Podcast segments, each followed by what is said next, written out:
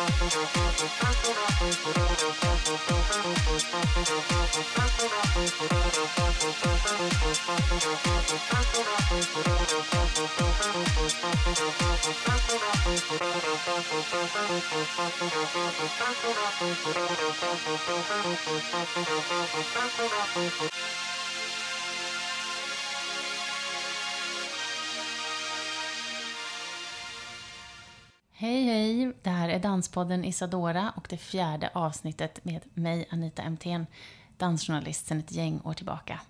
I det här avsnittet så träffar jag dansaren och koreografen Anna Vnuk och eftersom vårt samtal blev så långt så har vi klippt ner det till ett behändigt poddformat men delat upp det i två avsnitt. Så jag ska inte vara långrandig nu utan jag säger bara välkommen till vårt samtal. Du är alltså Anna Vnuk du är född i Luleå och bor sedan 17 års ålder i Stockholm. Du är utbildad på Balettakademin här i Stockholm och har arbetat som dansare och koreograf sedan du gick ut där. Du har idag man och barn och gör moderna dansföreställningar på ställen som Dansens hus i Stockholm. Och du gör barndans. Den senaste som jag vet är Burken då på Zebradans. Och så musikal och nu är det på Skala du har, det senaste verket du satte upp nu på Dansens hus, det var den här Möta hösten tillsammans. Men den ska ha ny premiär nu den 14 oktober mm. i Göteborg. Mm. Är det någonting du vill ändra eller tillägga i den här beskrivningen av dig? Det stämmer.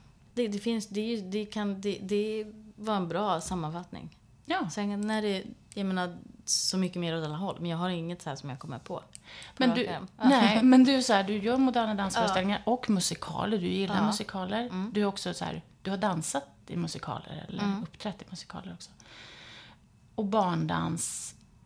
Och sen då, är det en musikal? Grotesco nej. är mer en... det är mera en humorföreställning. Ja, och där är du regissör. Mm. Så det är ju ganska brett. Du har ju mm. verkligen en bred palett. En stor palett. Ja, ja, sen, ja precis. Så, så det jag dansar och koreograf och sen, ja, så jag skriver ju också och regisserar. Så jag jobbar nere på Backateatern och då har jag jobbat mycket, det var min ingång till att börja jobba med skådespelare. Mm. Mer eh, utpräglat. Och så inom, hör du min mage? Ja, det inom, är min också. Eh, inom kategorin, eh, det som skulle kunna kallas dansteater. Eller något annat. Men, eh, ja. Det stämmer bra. Det gör det. Och det, den här Möta hösten tillsammans, det är med mimelever från Stockholms dramatiska scenskola. Dramatiska högskola? Ja. Högskola, ja. Det känns som att du jobbar med, som sagt, så många olika typer. Alltså, mm. Och även barndansen och så. Mm. Hur kommer det sig?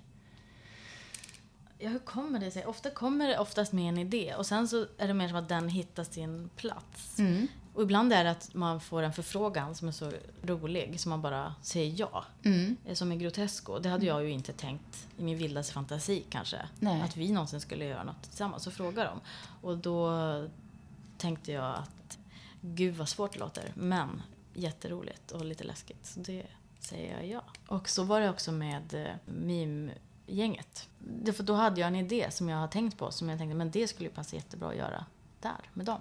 Ja. Så, så det, det, får liksom styra. Och så var det även med burken. Jag hade inte tänkt att åh, nu vill jag absolut spela för barn. Utan jag hade en idé som jag kom på liksom nästan hela liksom föreställningen mm. så här, vid ett svep. Så jag tänkte, men det skulle man kunna göra.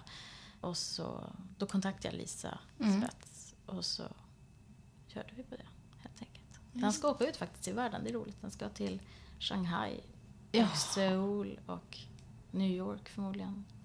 Men... Så har han varit i Liepaja. Det är väldigt roligt. Hur, men oj, för jag tänkte ju gå och se den då med mina ja, barn. Men det, det var ju utsålt. Ja, men den kommer komma. Det finns inte något datum ännu, men den kommer spela en till spelperiod. Ja. I Sverige på turné, men också på, på Zebra på Södermalm. Så okay. då kan man gå. Okej. Okay. Ja. Men det verkar ha varit jättestort intresse. Ja, det, men den är väldigt uh, fin. Och det, det som... Det har varit jätteroligt. Jag jobbar skaparen tillsammans med Mariella Parra och eh, Åsa Lundvik. Så de är ganska olika dansare men liksom super, super bra inom sin kategori. Och eh, vi ville liksom spänna musklerna, alltså det ska vara mycket här bra dans om man säger. Alltså mm. det, verkligen, så de, de svettas verkligen. De dansar järnet i en halvtimme. Mm. Det är klart. Men, men så det, det, är liksom mycket dans för pengarna. Mm. Mer, mer, mer än vad jag har gjort på länge. Som är liksom allting berättas ännu tydligare med koreografi den här gången. Alltså, det är bara det. För att jag har haft berättandet och i, i, jag har jobbat med text så mycket. Och mycket med skådespelare. Så det var mm. så roligt att liksom bara helt zooma in på liksom jättebra dansare och uttrycka allting med bara koreografi. För det är en av mina frågor. Det är så här, vad tycker du är viktigast? Om det är rörelsen eller berättelsen eller något annat när du skapar? Mm. Är det olika? Ja, men på något sätt är det... Jag tänker att när man väl gör en föreställning som är berättande, då blir man på ett slav under den. Då måste man berätta den, för annars blir det dåligt. Alltså, mm. annars blir det ingenting. Alltså, om man ger sig in i att berätta en historia, måste man berätta den så bra som möjligt med den sortens dramaturgi man behöver och liksom få fram allt på exakt det sätt man vill ha. Så att det stämmer, för annars blir det jättedåligt. Mm. upplever jag det som. Så på det sättet så bestämmer berättelsen. Men däremot så tänker jag att alltså, jag har massa olika redskap att berätta det med. Alltså, mm. På paletten så finns det, man kan berätta det med bara fysiska scener eller med koreografi eller med sång eller med text, alltså med prat eller mm.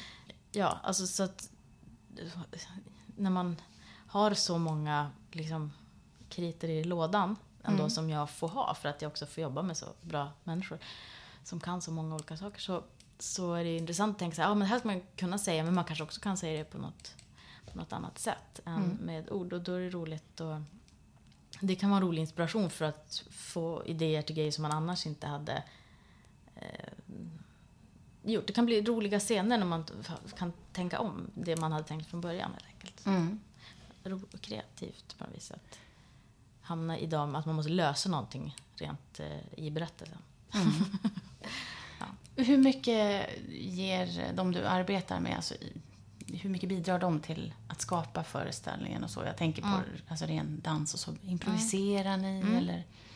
Jättemycket. Eh, mer, men det har blivit så med åren. Att det har blivit, från, från att Solfestival så gjorde allting, varenda pill, så här, alltså, mm. så att man hade mm. gjort allting helt minutiöst. Och, och, jag var också väldigt hemlig så att jag, jag, vågade inte repa mina talscener. Så att ingen hade typ hört dem förrän premiären. Nej. så, alltså på riktigt, heads up till Riksteatern. Alltså vilka mäktiga människor då som lät mig få betala en lön och ingen har sett den på premiären. bara, här ska hon säga något men hon vågar inte säga det. Nu är hon tänker hoppa hålla tummarna och hoppas att det kommer när publiken. Eh, så, eh, och sen från det mm. till att mer och mer och mer för varje person, inte att jag behöver ha allting hos mig. Och det tror jag är någon sorts trygghetsfråga. Jag tror att en del älskar att arbeta på det sättet, att man vet allting själv. Mm. Jag vet inte, jag kan tänka mig att Mats Ek jobbar så att han har allt i sitt huvud. Men, men nu, nu blir det mer och mer eh, att jag liksom regisserar fram allting. Och ja. att inte allt är uttänkt från början utan att jag litar till att jag kommer upptäcka det också på plats. Så att det kan få styra. Men det finns ju ändå ett manus innan. Mm, mm. Som sen modelleras om eller om det Eller som blir ganska mycket oftast det det står. Fast för att det är liksom inom det är ganska löst manus. Mm. Det, det, det, här ska sägas men det kan sägas på lite olika sätt. Väljer du dansare efter deras uttryck då? Eller är det så här, men hon har bra teknik där, eller hon kommer att fixa och göra de här höga kickarna? Det, är ju, det kommer ju ofta långt ner på min önskelista kanske, hur, ja. hur, hur viga de är. Men ja. han är inte något väldigt speciellt som krävs. Ja, men, men, eh, nej, men det är otroligt specifikt. Jag tycker att casting är otroligt intressant. För att man vet att vad det man egentligen behöver. Ofta kan det vara någon energi, att en människa har en viss energi. Och sen eh, så jobba med folk som gillar att jobba och liksom ha bra, en, dels så här scenenergi, att, att man är en viss karaktär på något sätt till sig själv. Alltså att, det är ganska som man tänker sig att man, att man behöver det, det för, den här, för den här rollen. Mm. Då, att man kanske tänker att Ja, men det, det, det, men det är otroligt. Det, det, är som att man bara vet när man kommer på den. Och, och ibland mm. kan det vara fråga att det här är lite lösare och sen så har, finns det möjlighet att kliva in. Och, och, och, ibland kan det vara som att man har tänkt sig en viss sorts typ eller en viss dansare och sen blir det inte. Ibland kan man ha tänkt ganska långt mm. med en person i tanken. Mm. Och sen kanske inte den kan. Och, och då, men då har det ändå hjälpt mig att liksom skapa en karaktär. Och, och sen så blir det något helt annat. Och det kan ju bli väldigt intressant också. Att det blir på Ja, ett helt annat sätt. Att någon kommer in och tolkar det lite annorlunda än vad jag hade tänkt. Så på något sätt så, så känns det så unikt att det blir som det blir. Och det går, alltid när något är gjort så är det helt omöjligt att tänka sig att det skulle ha gjorts på något annat sätt. Det känns som att det blev rätt alltid. Så att här skulle det bli, att det är lite så ödesbestämt.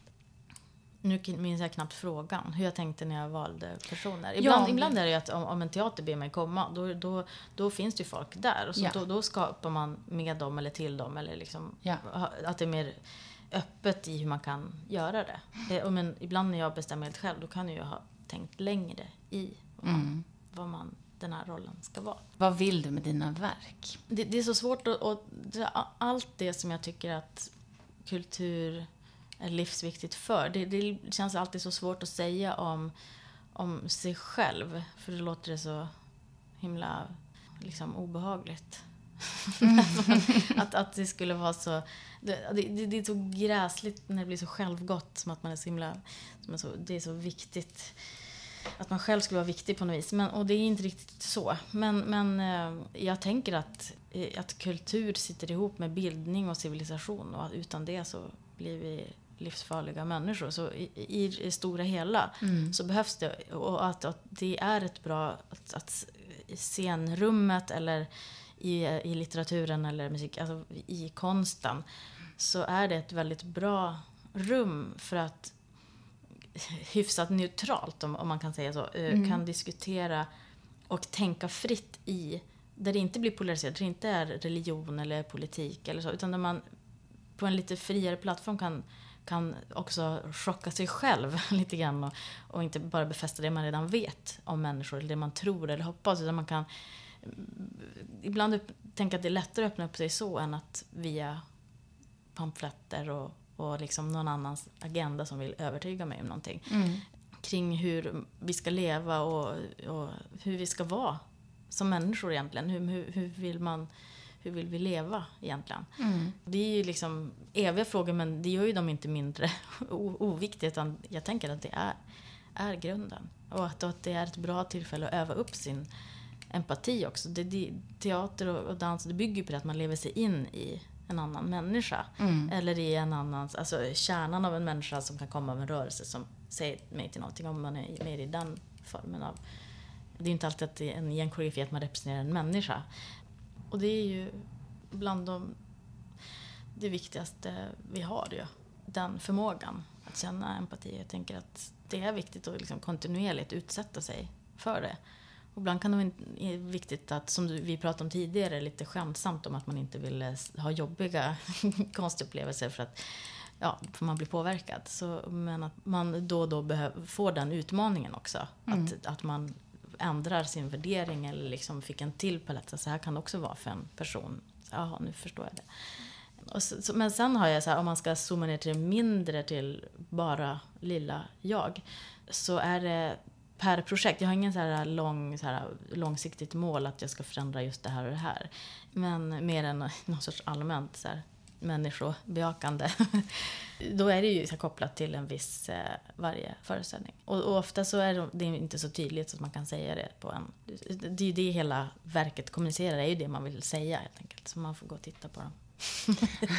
Istället för att jag ska säga vad det var man menar. För ofta är det inte så lätt att säga på en liten mening. Det är Nej. därför man behöver längre format. Man behöver uppleva det. Ja, precis. Och ibland så är det saker man inte själv kan förklara men som man bara upplever så här är det. Precis som du sa, det, det, det, det finns massor av koreografer som kan och vill och gillar att prata om sina verk och om vårt, vårt, vårt jobb och så. Men det är ju någonting också kraftfullt i att det kan kommunicera på fler, med fler sinnen och fler, att det blir en, den upplevelsen som det är att ta in någonting visuellt också. Nej, men jag tänker också så här att, att för, för mig är det liksom en... Jag älskar när jag får den här känslan av att man kan känna förlåtelse för personer som inte är precis som man har tänkt. Alltså, Ja. Som inte är som jag vill, eller, eller de sidor i mig som man inte tycker så mycket om, eller sina brister. Och, och det kanske finns ibland som en röd tråd. Men det är jätteolika. Och nu, nu senast är det en lite ny värld för mig att eh, vara i lite närmare humorn.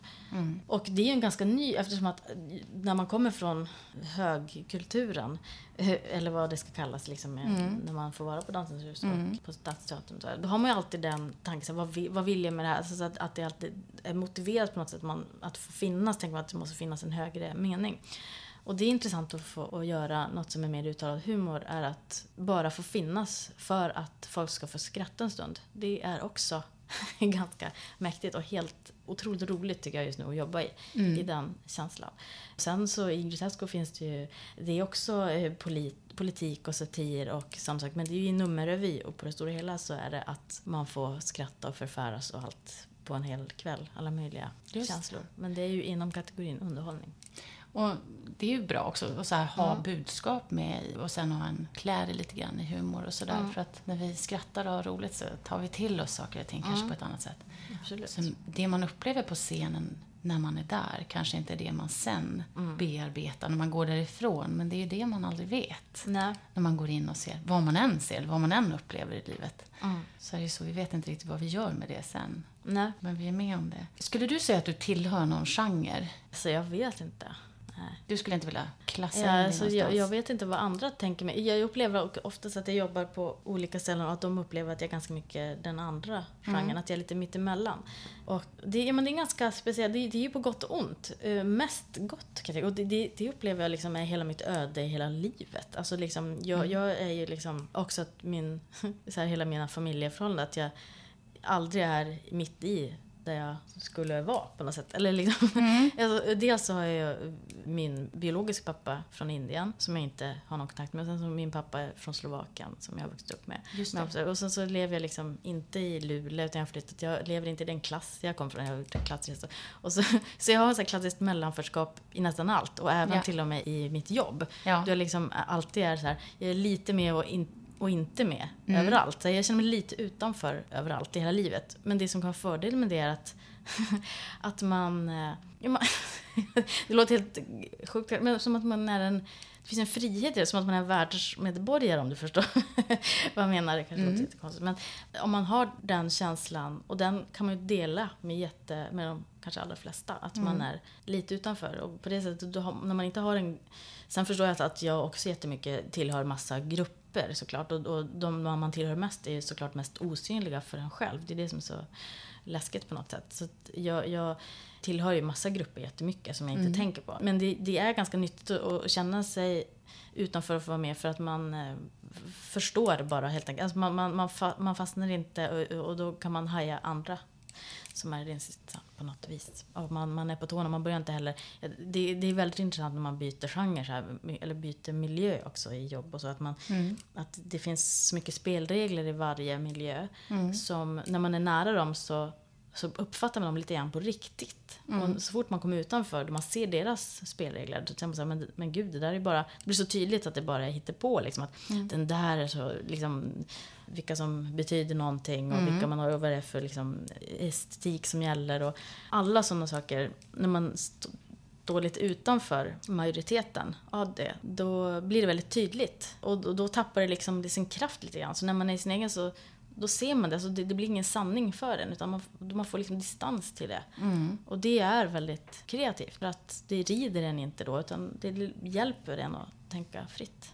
Är det så att du inte känner att du har så mycket förväntningar på dig? Alltså på ett positivt sätt? Alltså att du inte behöver prestera på ett visst sätt utan du kan vara, som du säger, fri?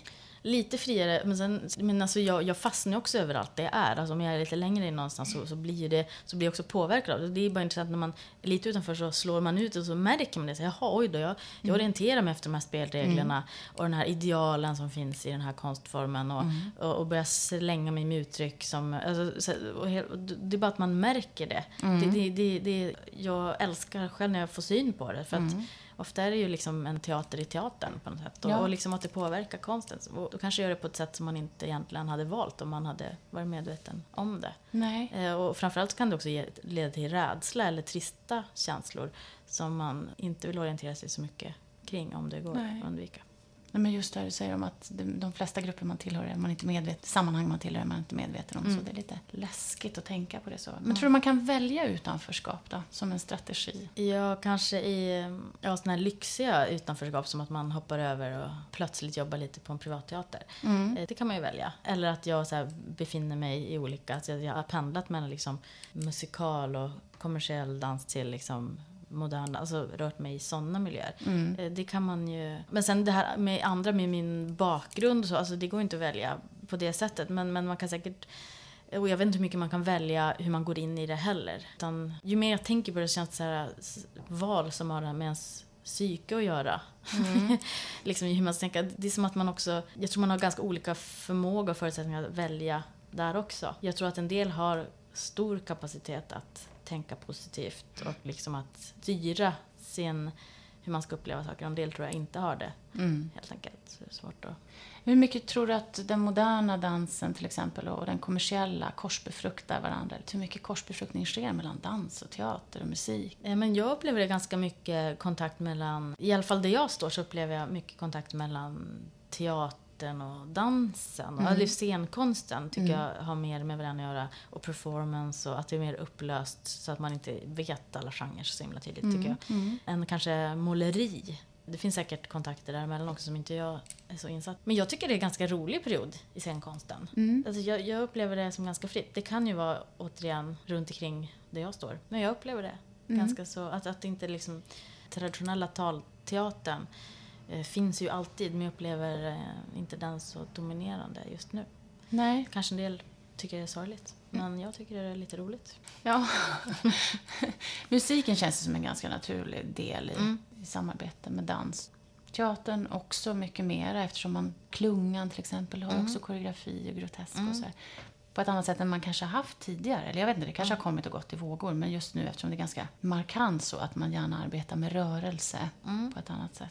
Ja, men framförallt tycker jag det är ett litet uppsving för liksom, den moderna estetiken. Det tycker jag också kommer från att mainstream-dansen som kanske är streetdans mera, att den också möter på något sätt modern dans någonstans eh, nu i de mest eh, moderna genren av det, vad det nu heter, experimental eller så. Så, eh, så. så jag tycker liksom att de världarna möter varandra jättemycket och den finns återkopplad jättemycket i populärkulturen så tycker jag mod- den moderna dansen har klivit fram lite och, och jazzdansen är inte i sitt esse just nu. Jag kan känna att jag älskar ju jazzdans också. Så att jag, jag tänker att den kommer snart göra stor comeback. och då kommer jag sitta i salongen Ja. och klappa händerna. Men jag älskar det, det som är nu också. Ja. Jag, säga. jag tycker det är, jätteroligt. Pratar man med, med folk som, som jobbar på den kommersiella scenen och så, bara så här generellt, nu gör jag bara en generalisering, så är det så här, man kanske satsar lite mindre, och nu på utbildningar och så också, man satsar lite mindre på teknik, mer på dynamik, alltså att, att få också en väldig närvaro på scenen och så. Man tänker inte lika mycket på att det måste vara i rätt utåtvidningar eller vad det kan handla om. Känner du igen det eller? Alltså jag har ingen aning. Jag Nej. känner mig oerhört långt borta från alla former av dansutbildningar Mm. som finns på hela jordklotet. Alltså jag, jag, jag har ingen aning om hur folk tänker. Det enda jag kan se är att jag tycker folk är skickliga på att folk kan mer tricks och sånt där. Mm. Sånt som kunde inte jag. För vi la ju otroligt mycket tid på att liksom göra den perfekta plién. År efter år efter år. Så jag, och in, jag kan inte göra några så här äh, häftiga power moves. Jag lyckas jobba tio år utan att göra en anda spexigt tricks. Yes. Så, men, men, men å andra sidan skulle man kunna göra så många olika saker. Så mycket var så att man skulle liksom kunna sätta olika stilar och, och eh, någon sorts grundteknik. Jag lyckades ändå inte bli speciellt bra på det, men, men man såg ju nötter det. Oerhört länge. Jag vet inte vad jag ska säga om det. Jag har Nej. ingen åsikt. Det är... eh, Du ser inte det på scenen så här, men gud, de har ju ingen teknik längre. Nej. Eller så här, vad var det där för något? Nej, nej, jag tänker inte så. Nej, jag tänker att det ändå på något sätt går framåt. Du vet när man tittar på så här 70-talsfotboll så ser det ju helt bisarrt ut. Fast och sen finns det alltid några stjärnor så här som är så här, du vet. Ja. Inte för att jag brukar kolla så mycket Nej. fotboll, men alltså, man kan ju bara slås av...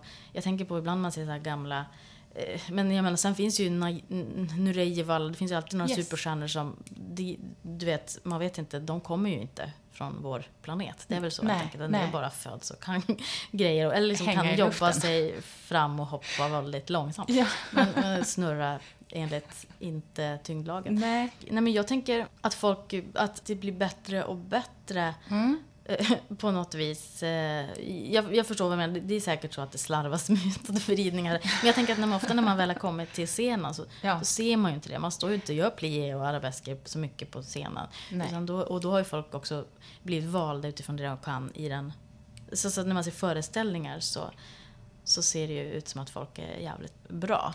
Helt enkelt. Och man såg så här jättetidiga, så här Cullberg-baletten, deras tidigaste inspelningar som finns, som inte Ja. vi kunde se i verkligheten. Nej. Då, då, då, då, ser de, då, då tycker jag de ser underbara ut, så här lite tunga och så här, lite så här, Mm. inte lika så här sportiga som folk ser ut nu för tiden och så här supertantskropp, utan de ser så här ut som eh, kvinnor som du vet, inte så här toppklass på tekniken, Nej. fast det är helt fantastiskt. Alltså, så- jag tänker att idealen ändras och att tekniken generellt går Mm. framåt. Mm. Jag menar, det- känns som att det inte kan utvecklas mer. Så känns det väl i varje tid. Mm, När folk mm. liksom kan snurra på huvudet och glida samtidigt. Jag fattar inte liksom vad man ska göra efter det. Nej. Jag kan inte förstå det. Nej. Och, och, och någonstans när man har sett alla de här och till sist kan jag tänka så här, när man suttit och kollar, jag hänger mycket på YouTube och kollar Mm. på alla såna här Ja.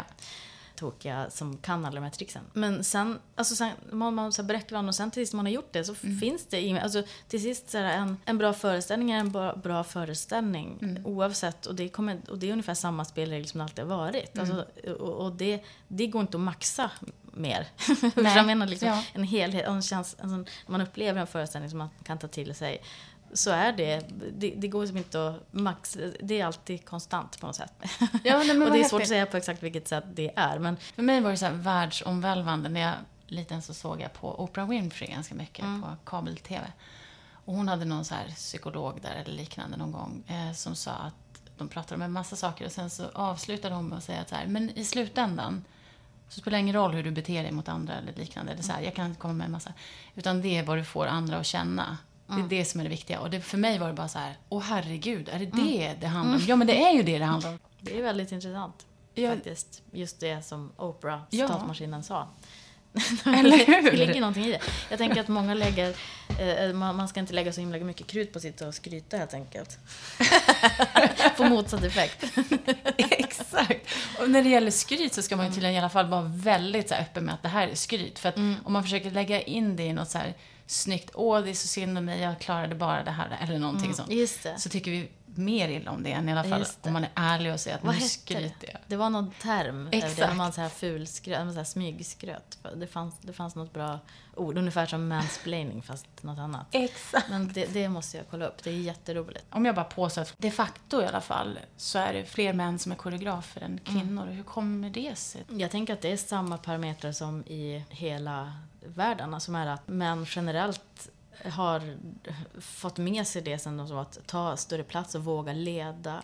Jag tror att de, man eh, ger pengarna, att man upplever kvalitet, att då män blir förfördelade. Och att män, tror jag, vågar tänka större. Att det, dels tror jag, jag tror inte det är så enkelt att bara så här, kvinnorna inte får stora scener, utan man kanske tänker, jag känner igen mig i det också. Jag, jag är ju uppfostrad som kvinna också. Alltså man så här, tänker fritt men litet på något sätt. Att man kanske inte dras naturligt till de största, mest prestigefyllda. Och många gör det och får glastaket i skallen. Så så är det ju också. En, en eh, dynamik mellan alla de grejerna. Mm. Vems ansvar ser du att det är att jobba jämställt? Ja, men, ja, det borde ju vara allas ansvar. Sen finns det ju några som tar på sig det ansvaret. Mm. Som jobbar för jämställdhet. Är det, eh, om vi ser på dansscenerna och så till exempel, är det så beställaren som ska göra det? Eller är det koreografen? Eller är det dansarna? Eller ska man ha det med sig? Ja men precis. Jo men så, får, så är det ju att man får stå på sig. Men så jag tänker att det är en djupare för att jag tror de flesta som jobbar med det här eftersom att det är, så, det är liksom en dålig bransch var man så här vill ha prestige och framgång och ära på något vis. Eller liksom massa pengar. Alltså jag tror att de flesta är i den här branschen. I, i andra branscher är det många som har den drivkraften. Men den här branschen tror jag att de flesta ändå äh, brinner för den här konstformen. Eh, Eh, så, då är det svårt att göra något annat än det man vill. Så jag tänker att det är någon så här större process som är så här, jag, jag tänker snarare så här att att fram, alltså tjejerna idag, alltså liksom att det kommer mer från början i en själv. Att man kan tänka större. Men, sen, men för det om, om jag bara går... Sen, sen ska man försöka bli bättre för, på att förhandla och att ställa större krav och allt det där som man hela tiden måste göra. Jag, man har hoppas att Teaterförbundet jobbar upp det och alla organisationer tar sitt ansvar. Och jag tycker det är jättebra att kvotera och sådana saker. Så att det kan man ju ha liksom sådana tekniska lösningar i hur man jobbar med det. Men sen tänker jag också att det finns något som är implementerat i sig själv. Som är, jag vill inte vara på stora scenen bara för att... Jag vill inte föra kampen på det sättet. Nej. Utan så bara för att det mer, skulle eventuellt vara mer prestigefullt. Utan kanske säga så här, vad tramsigt att det där alltid ska vara mest prestigefullt. Jag kanske vill prata om de här ämnena på den här scenen. Att också slå ett slag för det. Men däremot om man, det vore bra om kvinnor tänkte stort eller liksom, förstår du vad jag menar? Om det är, alltså att det kom ut ur en eh, naturligt på det sättet. Vet du någon kvinna och koreograf som, som tänker stort? Ja, jag till exempel Pina Bausch och Birgit Kullberg Mm. tänkte ju stort. Alltså i, jag, tror, eller jag kan inte säga hur folk tänker. Folk kanske tänker jättestort och hela tiden inte får. En del kanske så här, har ansökt om att få så här, Mm. ett enormt kompani. Man tragglar på. Men, men, men det, jag tror att det är som det är också det här glastaket. Att man, i hur man, i sin, alltså liksom omgivningens tillåtelse att göra en sig hörd. Liksom. Mm. Vad som uppfattas som kvalitet och Mm. vad man kan... Men, men de här kvinnliga koreograferna som till exempel Pina Bausch och så, det var inte så att man såg ju inte henne som galen för att hon så tänkte stort. Nej, Eller- nej, men jag tror inte någon tänker på någon som galen. Nej, men galen sen, här. Alltså, jag att tänker att lite- dansen är en ganska bra miljö för kvinnor. Jag, alltså, jag tycker dansen verkar ett bättre ställe än teatern generellt. hur kommer det eh, sig? Därför att dansen är ändå kvinnodominerad och framförallt så är den... eh, Man, man, får större chanser som yngre också för att man är ganska erfaren tidigare. Så Mm. man, man är liksom ingen så här ung jänta i dansvärlden så länge. Nej. Man är liksom en gammal räv vid 35. Ja. Så, så det är liksom en, eh, ett annat läge. Man blir inte klappad på huvudet upplever jag det i dansvärlden. Så där jag, det, andra kanske har en annan upplevelse Ja. av det och då respekterar jag verkligen det. Men alltså rent så i, någon sorts arbetsmiljö. Mm. Jag upplever att arbetsmiljön i, i, inom dansvärlden är fantastiskt cool egentligen. Dels att den är på djupet mångkulturell. Sen tror jag ändå att det ibland kan vara så här problem. Man bara, så här, åh hejsan hoppsan, var fantastiskt många vita människor bara här i det här sammanhanget. Men alltså att det ändå är så att det är en internationell bransch på riktigt. Och det är också för att det inte krävs språk. Många jobbar på engelska också. Och mycket kvinnor och män och väldigt högt i tak för HBTQ. Så att egentligen så tycker jag att dansvärlden är en grym arbetsplats. Mm. Men sen finns ju ojämställdheten i strukturen även här. Mm. Men eh, jag, jag kan tänka mig otroligt värre branscher. Och det tycker jag man ser också. Mm. Att man tar mycket för givet som är väldigt bra i dansvärlden. Men är det någon pågående diskussion om, inte bara jämställdhet kanske, men också klass och liknande i den sfären du befinner dig? Ja, hela tiden. Mm. Jag tänker att det är det som, är, man, som det talas om hela tiden egentligen. Är det någonting som man ser i din, dina verk? Eh, Nej, man kanske ser det minst i mina verk. Ja. som människa så eh, är jag delaktig i den här diskursen. Nej, men jag tänker att jag hoppas att det, det i någon form syns i mina verk. Men det är, så, det är svårt att Mm. förklara själv Mm. det. Utan jag vet ju inte hur andra uppfattar det helt enkelt. Nej, men då kanske det är svårt att svara på också. Vem vill du nå med din dans? Har du någon? Nej, jag hoppas ju alla möjliga. Men jag tror också om man vill nå alla möjliga så, så händer inte det.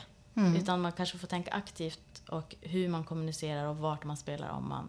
För det är också ganska klass, apropå klassrelaterat, Mm. eh, i vilka som går och tittar. Men jag tycker också att det händer mycket nu i var... Alltså att det finns tillgång till dans och föreställningar och att man kan...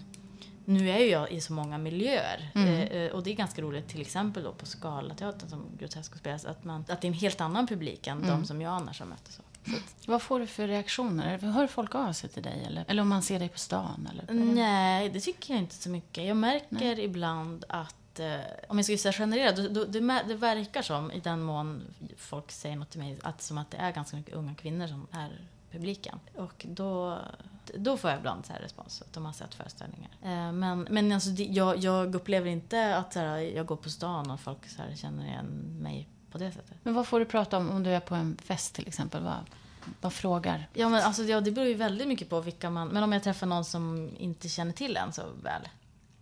Så då kanske de frågar, hur får du jobb? Hur försörjer du dig? Ja, Sånt det. såklart, frågar Ja. folk jättemycket. Eh, jaha, jag alltså, de tycker det är fascinerande att man jobbar med dans. Ja. Eh, i- om man träffar folk som inte är så insatta. Vad är det de Ja. tycker är fascinerande med dans? Alltså vad, är det så Ja, att det är kan ett man göra yrke det? tror jag. Ja. Alltså överhuvudtaget. Och man, det är så många inte vet så mycket om det. Hur man Mm. kan jobba som det. Och framförallt om man det inte är då klassisk ballett som folk Mm. kanske förstår att man gör på Operan och att man har en lön och jobbar där. Utan om det är mer som en frilansdansare och hur man får sina uppdrag. Och det, det är ganska Ja. bra frågor för det, det finns ju, vi har inte så, i Sverige så mycket samlad... Vi, har, vi har inte, jobbar inte med agenter s- så Nej. mycket eller att man har Nej, det. liksom sådana samlingspunkter. Så att det är ju typ, jag får ju typ jobb genom att folk letar upp mig på Eniro typ. Alltså det, det, är ju, Jaha. det är ju den nivån. Ja, just det. Jag tänker så här, hur ser du på dina egna så möjligheter och begränsningar? Men jag, jag, jag, jag har haft det så oförskämt bra. Och, jag, och sen också kanske för att jag, jag håller inte på att tänka här, jag ska jobba där och så stångar jag mig att jag måste in på just den scenen. Utan eftersom att det är så här idéburet, så att jag har lyckats fått göra egentligen alla grejer som jag vill göra. Så att det, det, jag, kan, jag, jag känner inte faktiskt, alltså, och, och jag förstår att det inte heller är representativt för hur många koreografer har det just nu. Och jag tror inte jag kommer ha det så för alltid heller. Så att, så, så det blir liksom lite så här miss... Jag tror att det är missvisande. Jag, jag, jag är jätteglad. Alltså fysiskt känner jag ju. Men, men det tänker jag också är a- att man kan... Jag tänker försöka jobba mig till något ställe där man inte måste se det så. Eftersom att annars får man bara se en sorts människor på scenen. Jag tror att det kan finnas en poäng och att dans kan finnas på så många sätt i så många kroppar. Och det är ju inte jag som har hittat på det. Men att säga den saken. Till syvende och sist tror jag ändå att när man tittar på scenerna så är det mycket så. Ändå. Fast Ja. man säger så här som jag säger. Och jag är inte på scenen just nu heller. Men eh, jag tänker att där var ju Birgit och Pina väldigt bra. Mm. Men de var ju också väldigt bra dansare. En, Mm. eh, ganska fantastiskt länge. Men, ja, men jag, jag får slå ett slag för en dåliga dansare kanske lite mer här framöver. Jag tänker, jag ser en likhet med dig och eh, andra koreografer som jag har pratat med som inte ser så mycket problem. Alltså man är medveten Mm. Om att det finns en massa. Men någonstans så går man hela tiden medveten om dem, men man gör ändå det man Det vill skulle göra. ju inte gå att vara frilansare annars. Alltså, Nej. så jag tror att det är så här, om man går in och bara tittar och tänker på alla orättvisor. Mm. Dels så tror jag att man skulle få så tråkigt liv och bli Ja. väldigt bitter för att det finns orättvisor precis överallt. Men, Mm. men man får liksom hitta sin positiva, liksom kreativa, i och för sig jag tror en del är kreativa av sin deppighet. Eh, Och sen så att man hittar kraften i och kreativiteten förändra saker by doing, tänker jag. Att man förändrar spelreglerna genom att representera det som man vill jobba i. Det var, jag läste en bok med kvinnliga ledare som fick berätta om sina strategier för att de var framgångsrika. Och så här, hur har du lyckats liksom, näsla dig igenom det här nätet utav män som vill slå ner, ner dig? Nej, men och då var det någon som sa just så här, att, men som, hon, jag tror hon jämförde det med ett schackspel. Liksom. Jag är medveten om det. Men, men jag låter saker och ting bara rinna av mig. Och hon var så här, det kan också uppfattas som att jag inte bryr mig och att jag inte tar med mig mina systrar och så, alltså liksom medsystrar.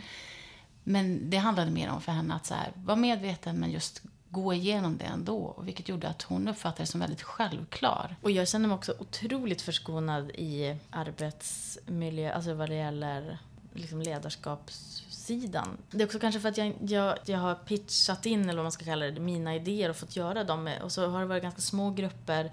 Eh, så jag, det, det har inte funnits några som jag vet finns ute i världen som, liksom, som har tryckt ner. Alltså, på det stora hela sen jag... Ja, men det är en helt annan diskussion. Alltså just hur man ska leda. Det, det är jätteintressant. Det kan du ha ett helt avsnitt om och prata med olika personer. För det är jätteintressant i hur man gör det på ett bra sätt. Och det är så otroligt mycket psykologi.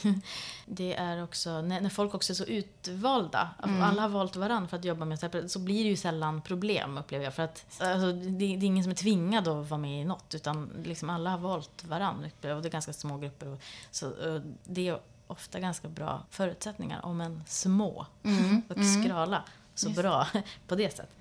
Eh, tycker jag. Och jag tycker det är väldigt roligt med grupper och jag tycker det är väldigt obehagligt när det är jag, jag skulle tycka det var väldigt svårt att vara kreativ och öppna mig och liksom få tillgång till min fantasi och känna mig fri om det var liksom en kall och läskig stämning. Mm. Som, så jag försöker jättemycket skapa en bra arbetsstämning, alltså kreativ miljö för de som är på golvet. Mm. Eh, sen vet inte jag hur, du får fråga några som har jobbat med mig, hur de upplever det. Men, Ja. men jag tror att det, jag, det är en jätteviktig del i processen, tänker jag, och en förutsättning för att kunna jobba. Hur går processen till då när ni väl dansar och så? Eller är, ni, är det mycket diskussioner och så? Eller är det... Nej, jag tycker det är bra att gå direkt upp på golvet och göra. Att man inte Ja. pratar så mycket om vad man ska göra, utan Nej. man bara gör det. Och sen så liksom glider man med och sen så plockar man fram det som man vill ha och liksom styr det med väldigt mjuka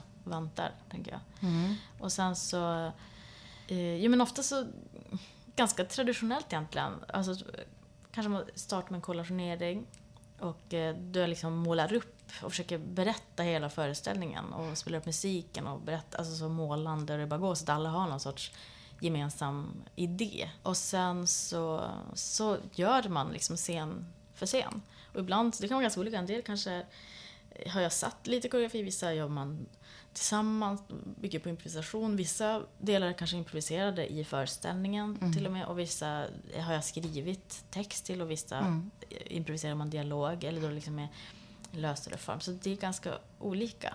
Mm. Eh, Men jag brukar alltid börja med att göra, om man inte har jobbat ihop förut allihopa, vilket man ju sällan har, att alla har varit med förut. Mm.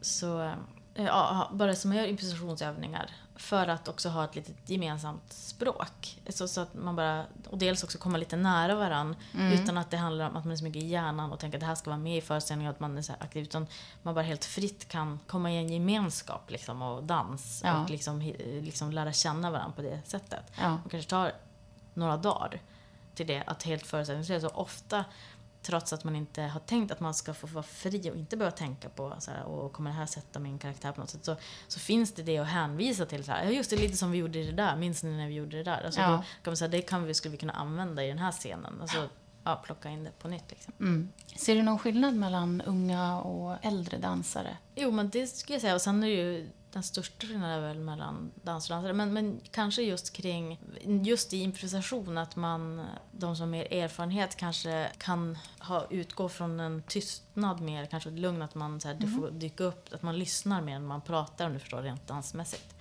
Det, det är de äldre? eller? de, de äldre. Ja. Jag pratade med Akram Khan som jag har följt väldigt länge och han sa att han själv beundrade just äldre dansare. Mm, så är det ju som människor, Mm. he- helt klart. Och, och, och då såklart även som dansare. Och säkert också som koreograf. Mm. Att man liksom med åren ännu mer kan...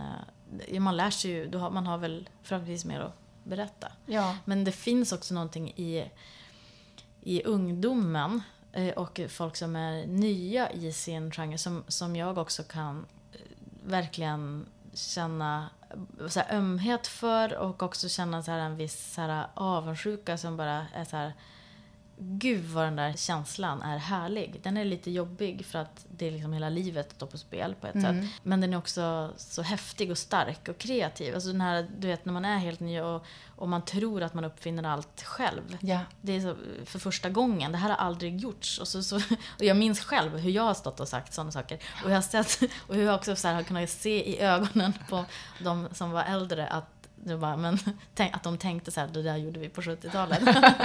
men det spelar ingen roll, för alla måste liksom göra det på sitt sätt. Ja. Det, det går inte att lyssna på det. För jag känner att jag själv är den där gubben som tänker så. så här, när folk säger så här, varför gör folk inte så här? Jag bara, men jag har gjort så här för länge sedan. Men det är ingen idé att säga, för det finns ingen vits att säga det. Men det Nej. finns också någonting häftigt i att, så här, att man kan liksom bo helt i den här miljön. Man ska aldrig hämta någon på ett dagis. Man ska, jag, jag liksom totalt älskar ju det här livet. Mm. Men alltså, det finns ju också någonting i det här dygnet runt-känslan. Och eh, att man eh, på något sätt att det är så på liv och död, så att man har ingenting att luta sig mot. Så att man liksom måste, alla ens instinkt, man, man har bara sin instinkt liksom. Och, och, och att man får, jag måste skapa det här, alltså man skapar sig själv. Och det kommer också, det blir också ens öde. Som att den här vägen man går på, allting blir så avgörande. Jag skulle kunna ha så här två år av så här, halvt så här, alltså, så, då, då, har jag ändå något annat som jag kan minnas. Alltså, så här, och sen gå framåt att, och erfarenhet och så. Men, men just den känslan när man är, eh, så man har så mycket man måste skapa så mycket samtidigt som man inte har något att förlora heller. Och sen så att man är så många i samma sits det, den känslan har inte annat för den är väldigt stark. Jag, kan, jag känner den i mig. Den mm. kommer liksom i vågor, jag känner den väldigt stark i mig. Fast mm. jag inte är det. Men alltså, om man tänker att alla åldrar bor i en, så har jag den i mig någonstans väldigt mycket. Som sitter ihop ganska mycket med min liksom, skapande del. Mm. Men vi kommer alltså få se dig dansa Nej, det Snart. vet jag inte. Jag, jag tänkte överhuvudtaget, alltså, mm. även om man skriver eller så. Ja, ja. Men man kommer nog, ja, man får nog se mig dansa. Det, det känns inte så... Jag dansar lite då och då mm. ändå. Fast man inte ser det så mycket. Men visst är du som dansar i trailern till, till den här Möta hösten tillsammans? Alltså på slutet där, visst är det du? Ja, precis. Ja. Det var en liten... Ja, ja, det var ja. kul. Ja. alltså, får se. Ja, men ibland kanske jag gör någon liten musikvideo ja. för något tag sedan. Eller liksom att jag... Sen är jag ju på golvet och med mina mm. kollegor. Mm. Men går du ut och dansar någonting? På klubb? Ja, eller? inte så mycket som jag skulle vilja då av praktiska skäl. Men, men jag älskar jag, jag, var jag försöker gå ut så mycket jag kan. Lose myself to dance. Ja. ja men alltså det, det är ju, det, den, den sortens dans är ju egentligen det jag tycker är roligt. Jag försöker göra det hela dagarna och få pengar. Det är egentligen så. Ja, ja. Egentligen om jag ska säga helt ärligt så är det det. Ja. Nej men, men sen så, jag gjorde, hoppade in lite kort och gjorde eh, ett döds, eh, en dödsduett i Grotesco faktiskt för något tag sedan. Jaha, ja, ja. Eh, som en, när det var sista föreställningen så hoppade jag in Jaha. i föreställningen gjorde en liten dans. Just det. Jag kände mig inte helt liksom, så långt borta. Men, men jag skulle inte egentligen kalla mig dansare, men jag gör det ändå. Ja. Bara för av lite så politiska skäl. För att om man är ingenjör och utbildad ingenjör mm. Så bara för att man slutar jobba som det så är man ju ändå det. Men det, vi dansare säger så här, gammal dans, eller bara för att man inte kan mm. göra allt längre. Mm. Eh, och det, jag tycker det är intressant att det är så. Det är som att man skäms lite för att man inte är det nu, i, alltså i kroppen på något mm. sätt. Så tänkte jag, jag utmanar det för mig själv. Och tänker att en titel jag har är dansare. Mm. Även om jag inte jobbar som det just nu. Och det kommer du att vara resten ja. av ditt liv? det är också för att det är den enda utbildning jag har. Ja. jag har fan inte gått gymnasiet. jag har bara gått Balettakademien. Om inte det gäller, då är jag stekt. jag kommer ihåg när jag gick på estetiska i Luleå. Och eh, vi såg en föreställning av Eva Lilja. Hon använde då väldigt mycket olika ele eller element, men det var så att de dansade i sand eller om det var i vatten och sådär, som hon gör även idag. Mm. Eh, men då minns jag att det var första gången jag såg någon äldre dansare. Alltså mm. riktigt mycket äldre tyckte jag. För han hade ju liksom grått skägg och nästan inget hår mm. och så. Och jag tänkte, men gud, kan man, kan man vara gammal och dansa? Mm. Alltså, det känns som att dans, det gör man nu. Där vi är 15, 16, 17 år. Eh, men om man ser idag på dansare så, så tycker jag att man ser många, många fler alltså då äldre dansare, mm. nu så här 20 år senare. Mm. Stämmer det? Men sen tror jag också att folk, att det är kanske också arbetsmiljön, för att förut tror jag också folk eh, slutade när de fick barn för ja. länge sedan. Och nu mm. kan man liksom Folk tränar igång sig både en, och två, tre gånger, tillbaka, kommer tillbaka och mm. fortsätter. Mm. Så att det finns möjlighet att fortsätta jobba. Och sen tror jag folk är att man är bättre på att ta hand om sig. Mm. Tränar, att det finns bättre kunskap kring träning. Att man inte bara gick sönder. Mm. Som folk gjorde också. Och folk gör än idag också. Men, mm. men att man, min bild är att också det på något sätt går framåt. Mm. Kunskapen kring träning och kroppen. Nej, men sen tror jag också att Sverige är ett ganska litet land. Så många av dem som är de mest erfarna dansarna kanske efter ett tag har gjort egentligen allting man kan göra här och så pass mycket i Europa eller utomlands som man har, vill och kan jobba. Så att folk bara känner att man ska hitta på något annat. Vilket mm. är synd, för jag tror många koreografer, det är de som gråter mest. Jag tror dansarna slutar innan de som mm. är aktiva och liksom väldigt bra. De tror jag så att, att koreograferna vill att de ska jobba längre, men att de mm. slutar själva, är min mm. bild. Så att det inte så här, jag tror många, visst kan det vara så att man inte får jobb, att det är svårt mm. att få, liksom jobba. Men, men om man har hållit på så länge så tror jag ofta det är som att man säger, nej men nu går det runt, nu hittar jag på något annat. Liksom. Ja, just det. Och att man ändå kanske tänker att man förr eller senare ska göra det. Man kanske känner att man dansar klart. Ja. Liksom gjort allting. Nästan. Så. nej, men jag tänker att jag ska återkomma och se sen Sen kanske om jag skulle få mer tid mm. i längre fram i livet, ja, ännu längre fram. Mm. Då kanske man kan utforska också. Jag tänker att det skulle vara spännande att se vad som händer om man tränar mer och liksom försöker utvecklas som dansare jättemycket på äldre dagar och in, eh, på ett nytt sätt. Jag inbillar mig att det mm. finns något nytt att hämta. Mm. Så jag, jag, jag, tänker att i framtiden kommer jag få en ny sorts en ny dansstil och hitta någon ny form av träning och att ja. nytt. Men jag är inte där ännu, det är ganska långt Nej. kvar. Däremot tror jag att jag kommer komma tillbaka till scenen och eh, inte ha dansen som grund. Mm. Men eh, precis som att skådespelare kan dansa och är fysiska och ha, jobba med rörelse för så det kan ju jag också göra. Mm, mm, men, men inte att jag känner att jag är där som en dansare. Nej. Men sen tänker jag ska utforska sen längre den gamla dansen i framtiden. Och det var det. Avsnitt 4, del 1 med Anna Vnuk. Jag hoppas du gillar det lika mycket som jag. Vi som gör Danspodden Isadora heter Anita Emten och Niklas Reimertz. Vi finns på Instagram och heter då Isadora-podden med ett D. Vi finns på Facebook och Twitter och du får jättegärna mejla oss på isadorapodd.gmail.com. Hej då så länge så hörs vi om två veckor.